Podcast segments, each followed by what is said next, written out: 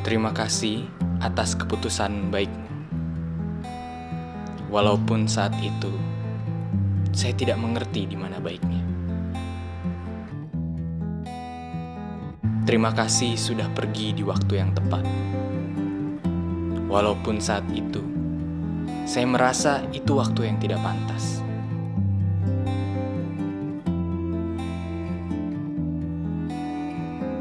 Terima kasih sudah menunjukkan bahwa sebagai manusia kita hanya berencana, tapi Tuhanlah yang menentukan.